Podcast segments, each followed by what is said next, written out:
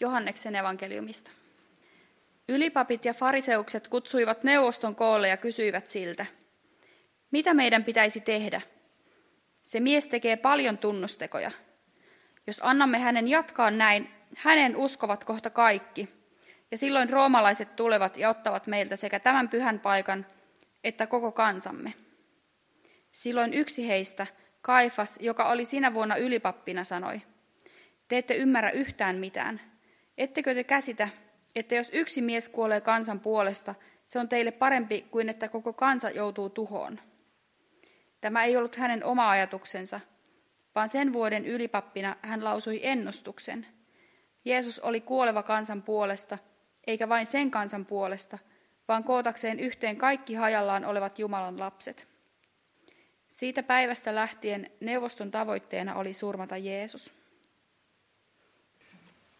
Historian loppu ja ensimmäinen ihminen.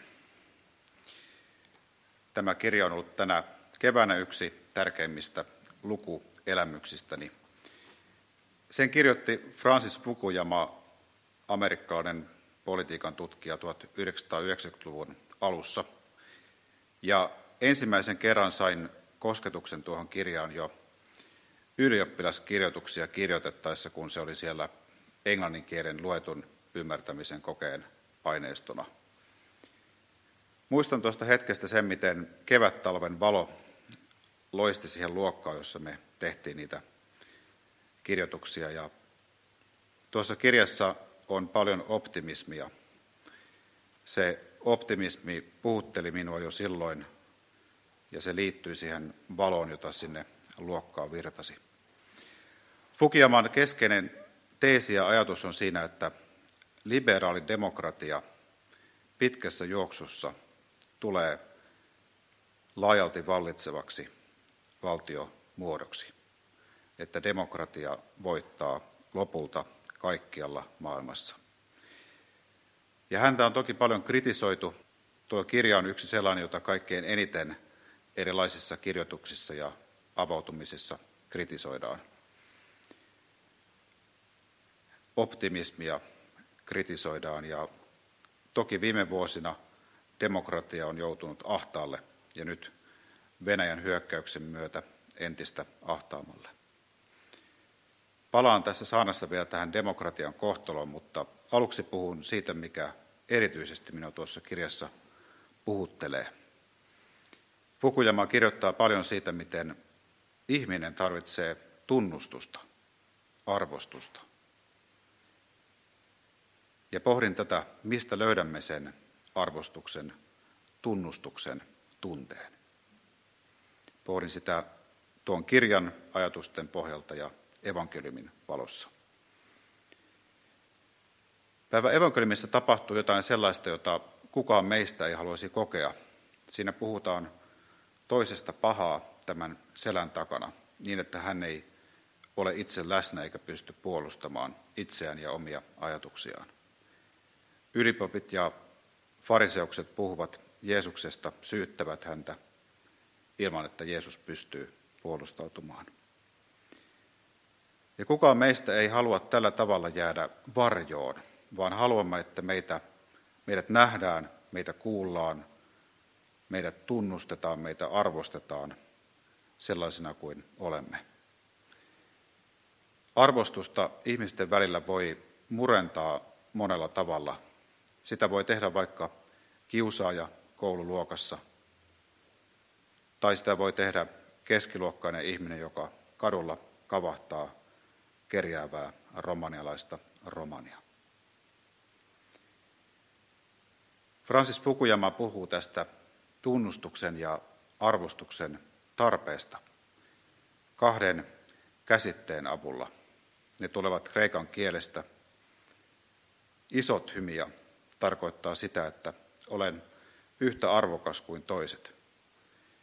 Ja megalotymiä tarkoittaa, että olen arvokkaampi kuin toiset. Megalotymiasta hyvä esimerkki on nykyisen Venäjän johdon ideologia. Siinä palataan takaisin menneeseen suuruuden aikaan Neuvostoliiton kulta-aikoihin ja siihen valtavaan, laajaan valtion, joka silloin oli. Ja samaa menneen ihannointia saattoi kuulla myös esimerkiksi Donald Trumpin vaalikampanjassa Make America Great Again. Suuruuden hulluutta, megalotymiaa, rakennetaan viholliskuvien varaan. Ja juuri sitä vastaan Jeesus nousi. Jeesus käski rakastamaan vihollista, ja hän puhui Jumalasta, jonka aurinko paistaa niin hyville kuin pahoille. Auringosta, joka paistaa kaikille. Ja meidän tehtävämme on löytää sisältämme lähde, Jumalan läsnäolon lähde. Löytää sisältämme se kuva, jonka Jumala on meihin jokaiseen painanut. Kun sen löydämme, emme tarvitse vihollista. Kun sen löydämme, meidän ei tarvitse koko ajan vertailla tois, itseämme toisiin, toisiin, vaan voimme ohjautua siitä lähteestä käsin, sisältämme käsin. Jokaisen ihmisen luovuttamaton itseisarvo syntyy tästä lähteestä. Siitä, että Jumala antaa meille kaikille elämän lahjan. Hän kutsuu meidät kaikki tähän elämään. Ja emmehän me voi itse valita sitä, että synnymmekö tähän maailmaan vai emme. Emme voi myöskään valita sitä, millaisena synnymme. Synnymmekö ruskeana, valkoisena, homona, heterona. Synnymmekö suomalaisena vai nigerialaisena. Emme voi valita sitä. Elämän lahja annetaan meille. Ja kun Jumala katsoo ihmistä, niin Jumala näkee meissä kauneutta. Ihan jokaisessa, riippumatta siitä, miten elämämme menee. Se Jumalan elämää luova katse ei pohjaudu siihen, mitä me saavutamme, vaan mitä me olemme, siihen olemisen lahjaan, jonka hän itse meihin antaa. Siitä syntyy elämä, elämän lahja. Mitä tämä voisi tarkoittaa yhteisen elämämme kannalta? Arvostuksen ja tunnustuksen antaminen on inhimillistä. Se on todella syvällä ihmisyydessä oleva tarve. Ja sen vahvistamiseksi tarvitsemme toisiamme. On kyse nimenomaan yhteisestä tehtävästämme. Ja tässä elintärkeää on nähdä se, että yhteiskuntaa, ihmisten välistä yhteyttä voi rakentaa hyvin erilaisilla tavoilla. Tästä on kirjoittanut muun muassa tutkija Anu Kantola. Tarvitsemme arkkitehtejä, insinöörejä, opettajia – ja tarvitsemme myös sairaanhoitajia, siivoajia, rakentajia.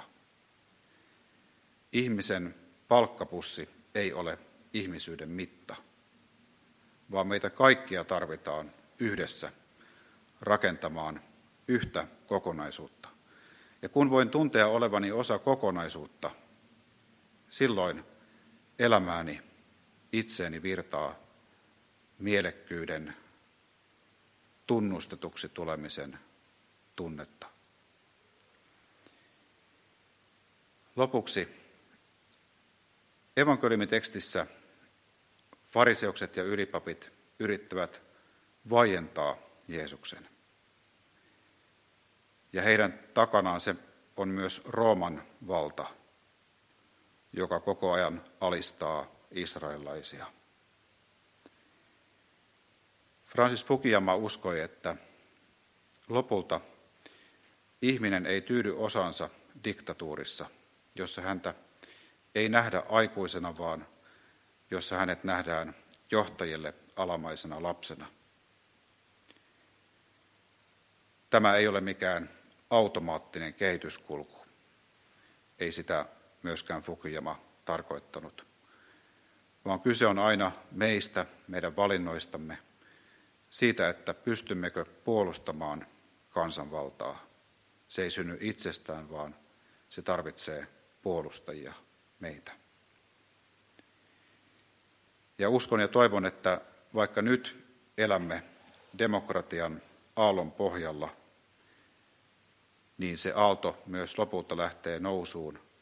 Ja uskon ja toivon, että myös Venäjällä päästään irti ikiaikaisesta alamaisuuden hengestä pitkässä juoksussa lopulta. Sillä suuruuden fantasiat johtavat meidät vain umpikujaan. Niiden sijaan tarvitsemme arvostuksen tunnetta, joka nousee meidän sisältämme siitä elämän lahjasta, jonka Jumala meihin jokaiseen piirtää, ja siitä tunnustuksesta, jonka voimme antaa toisillemme, että meitä kaikkia tarvitaan. Meitä tarvitaan yhdessä ja olemme kaikki samassa veneessä. Ja Jumalan edessä olemme radikaalisti kaikki samalla viivalla. Olemme kaikki kauniita, olemme kaikki rikki, samanlaisia ihmisiä lopulta me kaikki olemme. Jumala ei tarkoita meitä vihollisiksi, vaan hän luo meidät sisariksi ja veljiksi. Ja ehkä siitä voi syntyä uuden historian alku.